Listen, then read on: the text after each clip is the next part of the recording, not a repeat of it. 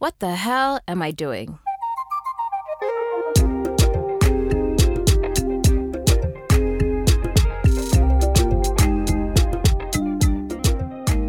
Welcome back to another episode of I Have No Idea What I'm Doing. My name is Paula Rogo, and I'm your host. Last week, we confirmed that there's no better time to be a woman in East Africa, especially when it comes to business and entrepreneurship.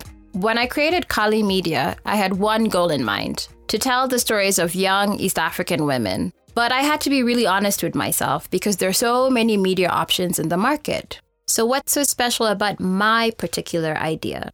In fact, what makes any business idea a good one? To answer that question, I've brought in two smart women. First is Navalayo Osembo. She's the CEO and co founder of Enda, Kenya's first athletic running shoe company. Nava comes from Eldoret, which is a major center for Kenyan running, dubbed the City of Champions. She's joining our conversation from New York City via Skype. Welcome, Navalayo. Hi. Next, we have Kelly Murungi, who runs the popular finance blog Rookie Manager, which teaches people how to manage their money. Kelly is also a business and entrepreneurship consultant at Lattice Consulting. She's here with me in our studio in Nairobi. Welcome, Kelly. Hi, thank you, Paula. I'm really excited to be talking to you two ladies um, about sort of the idea stages of starting a business. You know, those early days when your business idea is just cooking in your mind, and maybe you've told a person or two, but it's still an idea that you've kept to yourself. Navalayo, you are not a runner, but you created a running shoe. So, where did this idea come from? Okay, so basically to clarify like i don't run i'm not going to win the olympics but i do run uh, a bit i think it's super important to be able to understand people who run basically now i'm running more than i used to but when you're starting at the idea, I, I can't say that I like the idea of Enda came at one instance. Enda was an evolution of so many things that came together at the right time. So before starting Enda, I had traditionally been very, very interested in sports and basically what sports can do for the community. So I had started a school in my village in Bungoma some time back.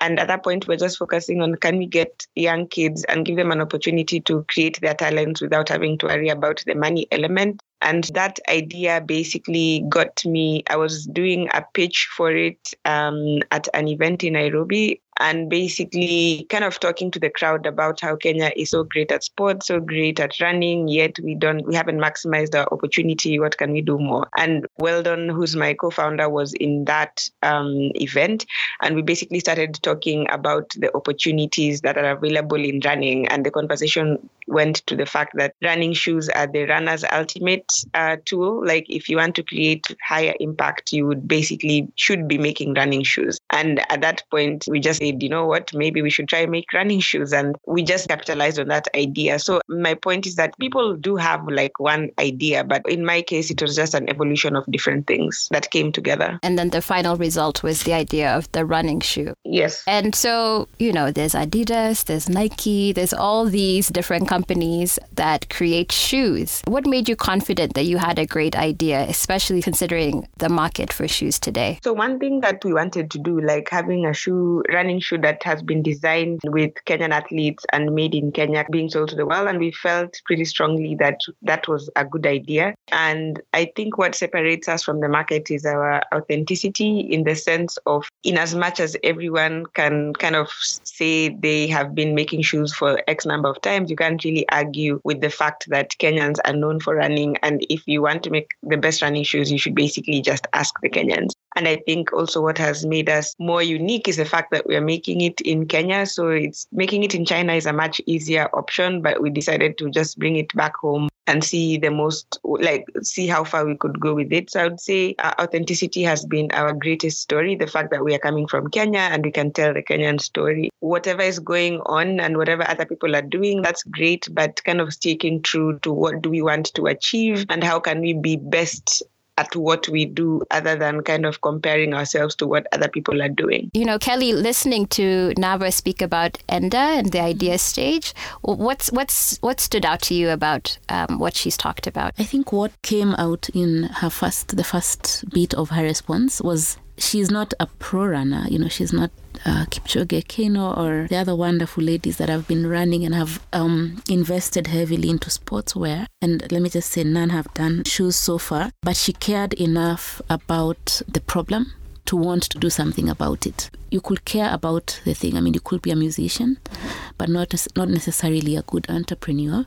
But someone who cares enough about musicians without being a musician themselves could come and capitalize on the opportunities that are there to to be able to solve the problem or to create an entirely new product. When we talk about this um, in tech circles, we call it innovation, but really it's it's that it's coming into a sector and trying to do things differently or to bring something that didn't exist in that sector or even just creating an entirely uh, new brand that has unique identifiers you know like the kenyan running shoes and i appreciate the fact that it's it's homegrown it's um, and you, like you mentioned, Navala, you don't want to go to China. Everything is created here. So again, who owns the Kenyan running brand? And the other thing I think we assume is that every customer wants to buy the cheapest thing there is in the market. But as especially in um, today's world of hyper capitalism, hyper consumption, I mean, there's a growing segment of customers who actually care about where did this thing come from, how was it made, who am I promoting. You know, when I run around in my Enda shoe, what story am I telling? And so I, I love that, uh, you know, your product actually speaks to that. It's not just any other running shoes. If you had to, if you went and did it in China, then, you know, you'd have to market as hard as Nike because you're competing solely in the same market segment. And Kelly, what are you looking for from entrepreneurs who approach you in this idea stage? And can you immediately tell if an idea will be successful when someone comes up to you? To be honest, no. You'd need to be like a fortune teller because we've had examples where you think something is a brilliant idea, not yeah. not just you, but we see this in Silicon Valley where they put in a lot of money and, and the thing, you know, flops. And then we have other stories where you think this will never work anywhere and, and it ends up being a wonderful business. Mm-hmm. But in terms of uh, what we look we look for is what what I just called innovation. You know, what what else are you doing different? Uh, compared to everyone in the market. It can be the way you deliver the product. It can be an entirely new thing. It can be, you know, an improvement of what's existing. And honestly, at that at idea stage, it's whether you care enough, you know, to stick with it for the long haul. Mm-hmm. Because I feel like idea is just the beginning. I mean, just um, we we've been having a conversation on social media on ride sharing uh, in Nairobi. And I, as soon as I put out the idea, you know, everyone chimed in on why it wouldn't work. In Nairobi, there's insecurity, there's this, there's this. And so the, the, the, if this was an entrepreneur trying to develop something and they're convinced that this could work, you can see the kind of voices that would come at them. And even for me as, as a consultant and as I'm helping the business grow, my work sometimes is to just see how what are the things that could make this not work and we plan with that so if the person doesn't have that thing we call you know in quotes sticking to itiveness you know the ability to just stick with the idea yeah. and be willing to objectively look at it and work around the hurdles, then it might be hard to convert it, no matter how good it is. Sticking to itiveness. Yes. okay, I like that.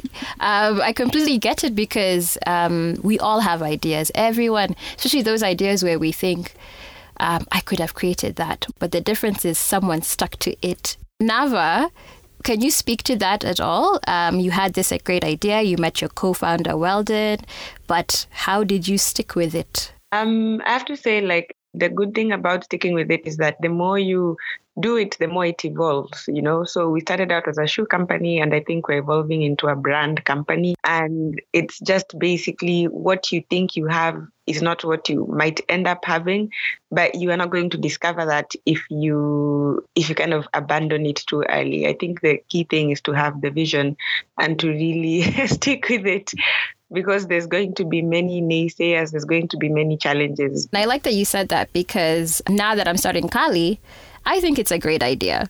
Um, but I'm doubtful of whether it can succeed? Is there a market for it? Yes, there's a market, but is the market, do, do, they really want the product that I'm putting out?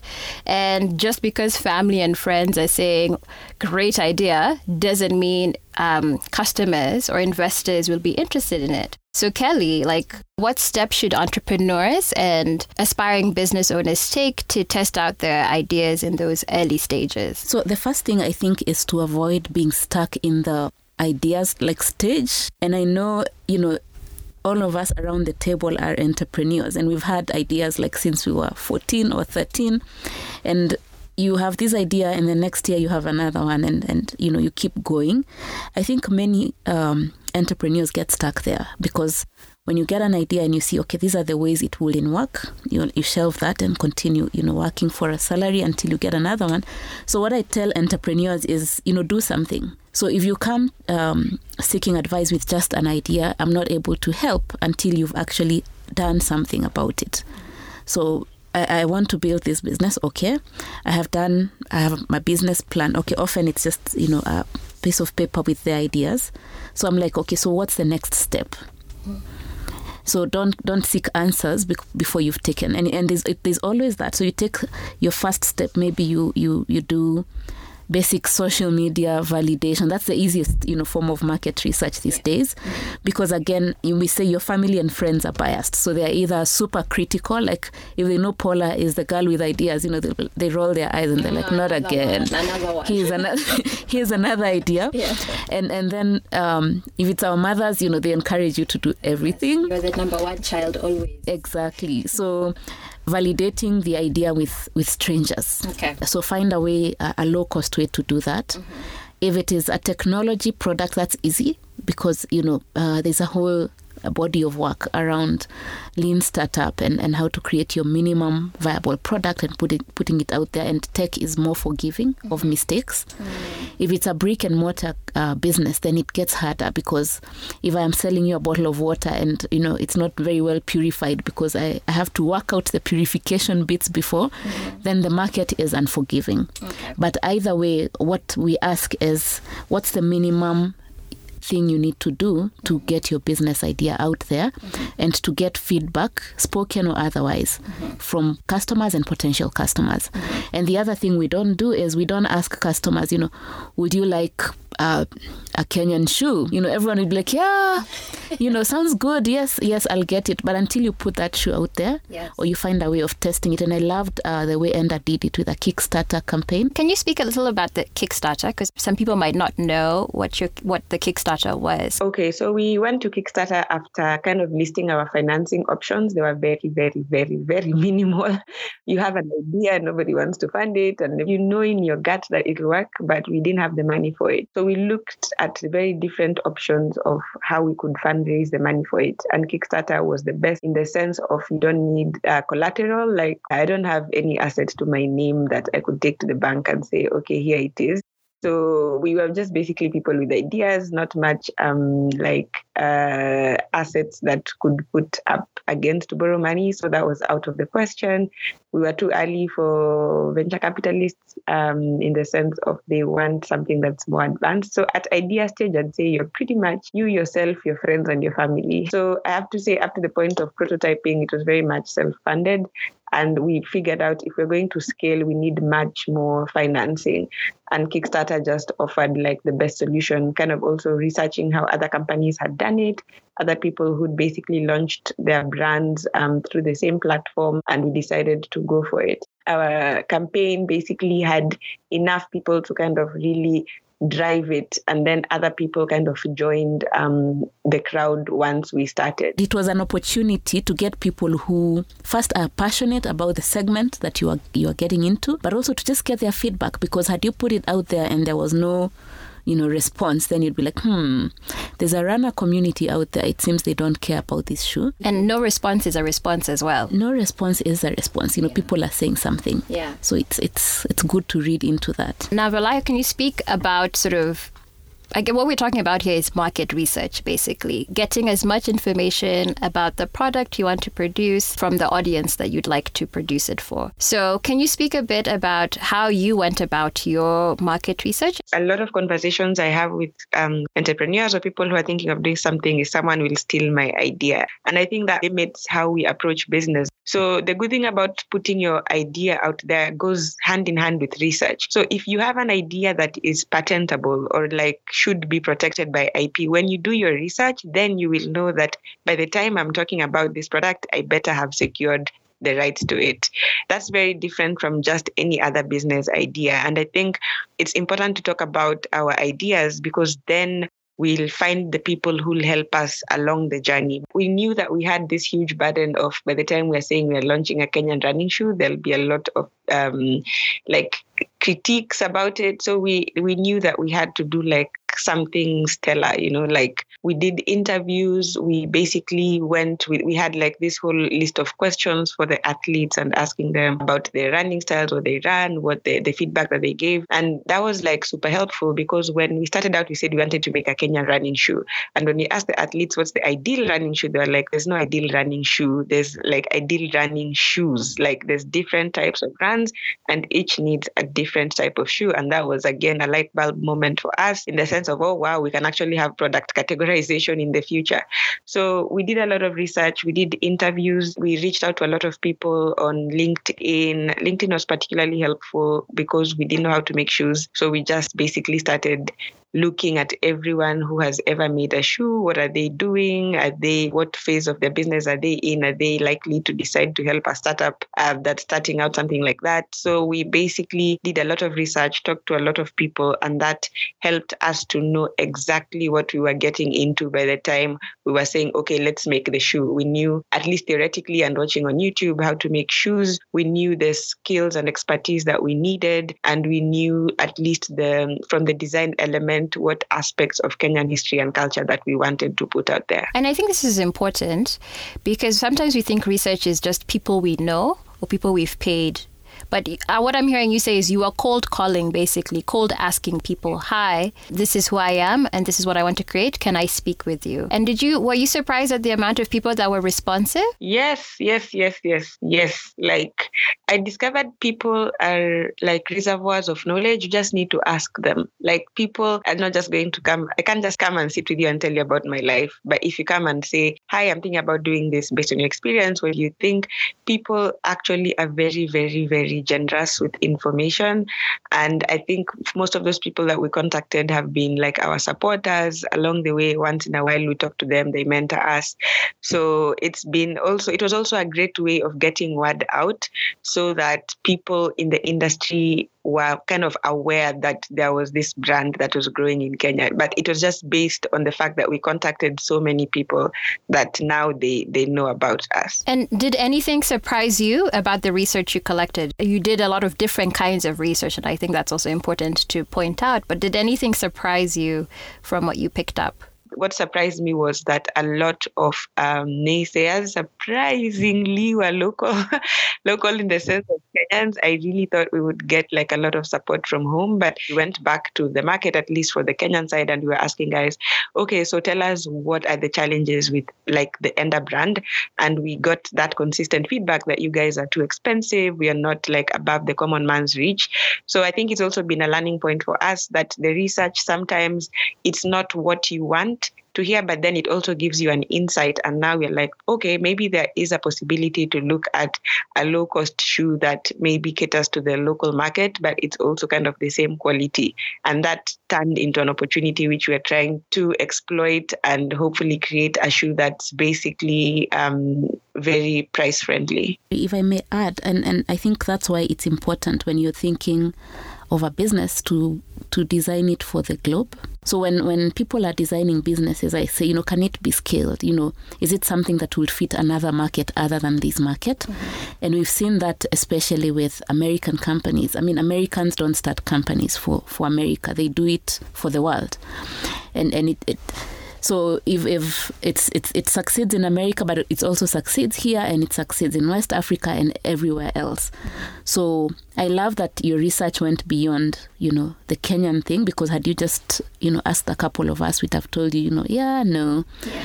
we buy secondhand shoes, we buy Nike, and so on and so forth. But you are designing for the globe, which which which is important. Well, Kelly, what are other questions or key information people should be looking for when they do this research? I, I think so. One is it's of course customer sentiment. Two is to not underestimate the competition because often when we are starting out, we love our idea and we see how this thing will change the world. But then you're coming up against competitors that have invested millions, if not billions, in in researching. They have huge research, huge marketing budgets. And so it's not enough to just, you know, put it out there and hope that people will see it and, and buy.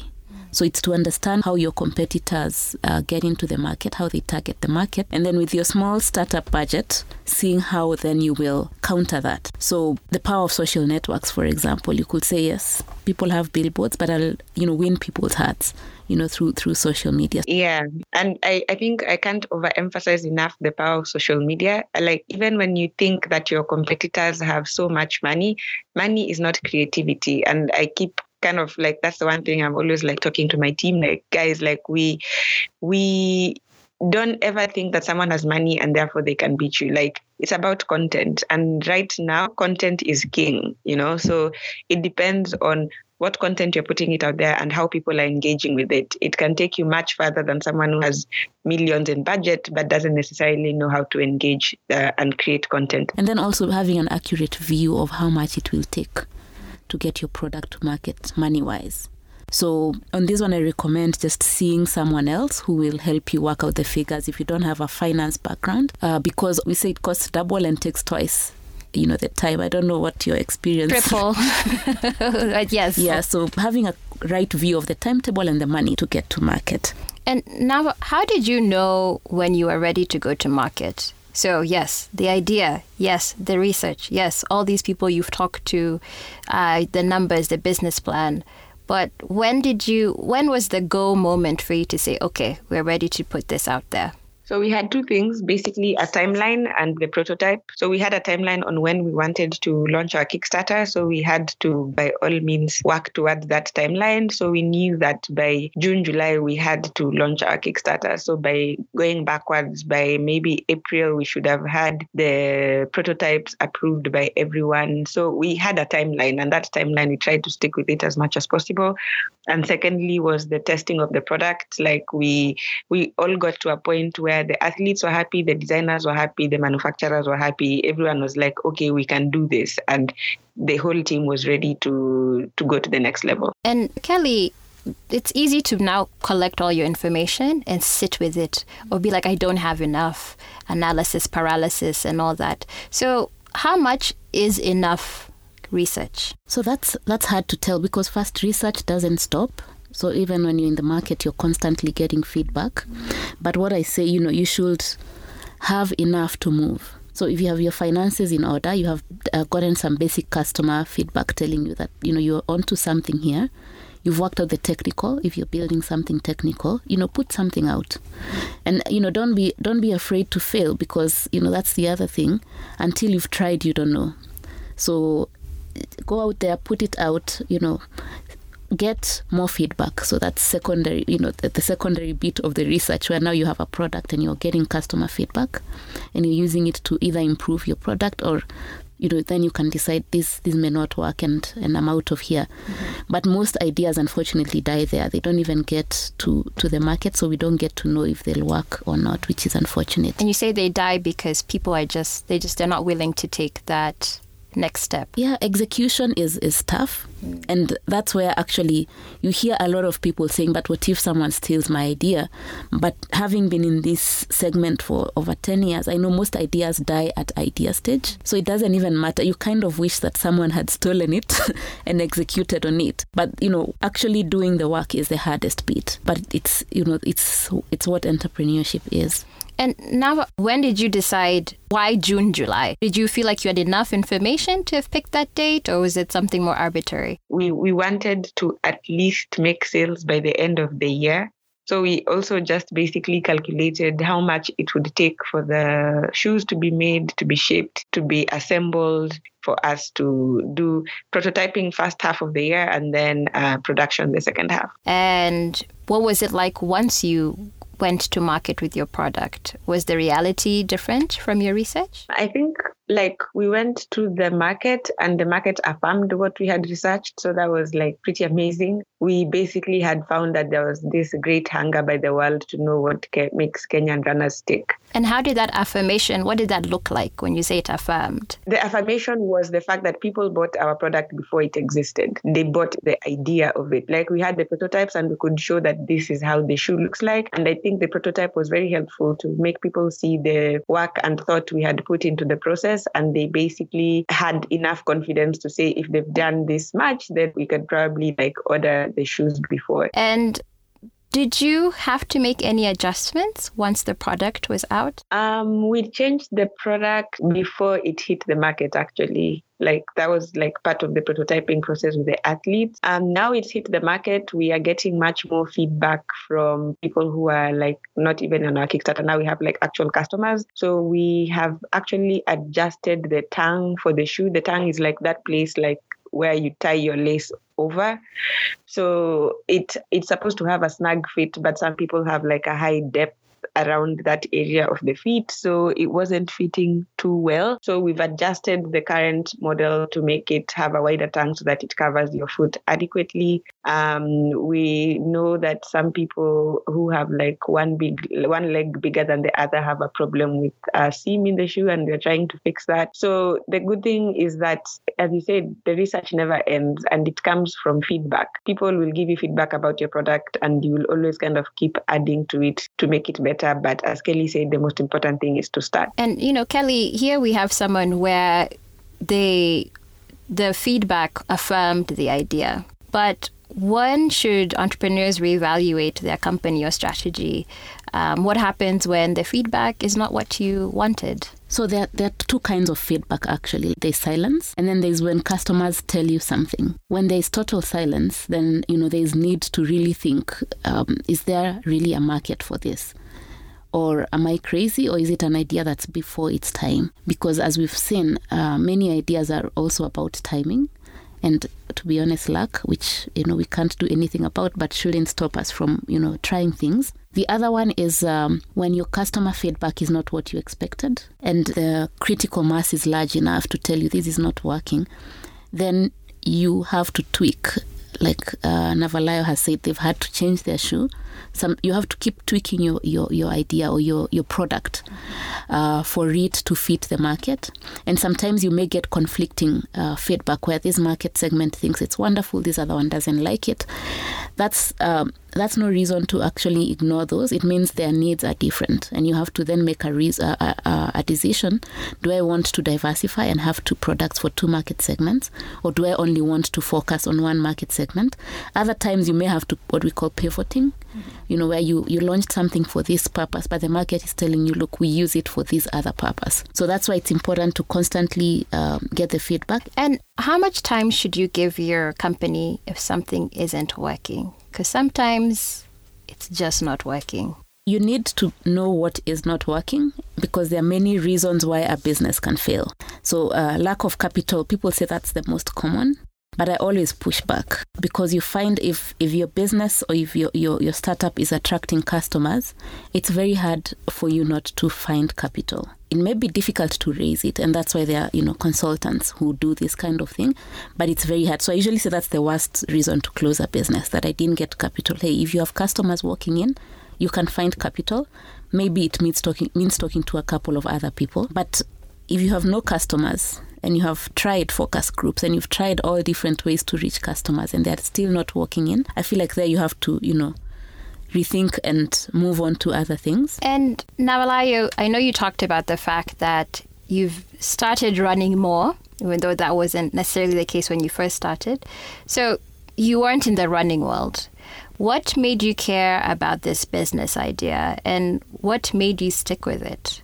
Um, this long? I have to say, uh, partly patriotic and partly a desire to see a better Kenya. Like, for example, if you buy a German car, there's that trust in the fact that it is a good machine, you know? So if you're thinking of an Italian design, people trust that the fact that it's from Italy, that it's basically like very good quality and stuff like that. So it's the same thing. I thought, why not have a Kenyan running shoe? Because it's the same principle. Like we can have the same effect of it, a Kenyan running shoe, and we can trust that the fact that it's from Kenya, it's a good thing. Kelly, this is such a basic question, but I think it's so important. And you can hear it in how uh, Navalayo speaks about Enda. But why is it important that entrepreneurs actually care about the product or the or, or, the company or the service that they're putting out there. The most important is the fact that you know money doesn't come in as soon as you think it will. So if you're going into it for money, huh, you won't succeed. It takes it's a lot of work. There's a misconception, and especially now among young people, that entrepreneurship is better than employment, and and I've been seeing that gospel there, and only a person who hasn't started a business will say that mm-hmm. because the, the, I mean the working hours are long, the pay is, is little. Sometimes you're the one putting the money in, and, and the discouragement, the discouraging moments are aplenty. So for you to actually stick with that, you have to really care. Otherwise, you know, why would you do it? That's the million dollar question. Why do you actually want to start your own company? We can't answer that for you. It's something you have to figure out on your own. But here are my takeaways from what we have discussed. Number one, an idea is just an idea until you do the work. You have to sit down, you have to put in the sweat and the tears in order to get it off the ground. And number two, research is continuous and feedback is key keep asking questions, keep asking for feedback. That's so important in order to navigate your business. And lastly, like they've said a ton of times, you have to be passionate. It's so hard starting your own business, it's so hard being out here on your own, and you just really have to care about what you're doing with your business. Thank you so much, Navalayo Osembo of Enda Running Shoes, for coming on the show. You can find out more about Enda and purchase your own shoes at www.endasportswear.com. And you can follow Kelly Murungi on Rookie Manager, her popular personal finance blog for tips and tricks. And you can find her at www.rookie-manager.com. I Have No Idea What I'm Doing is a Kali Media production. I'm your executive producer and host, Paula Rogo. Our producer is Halima Gikandi. Our production assistant is Mame Frimpong.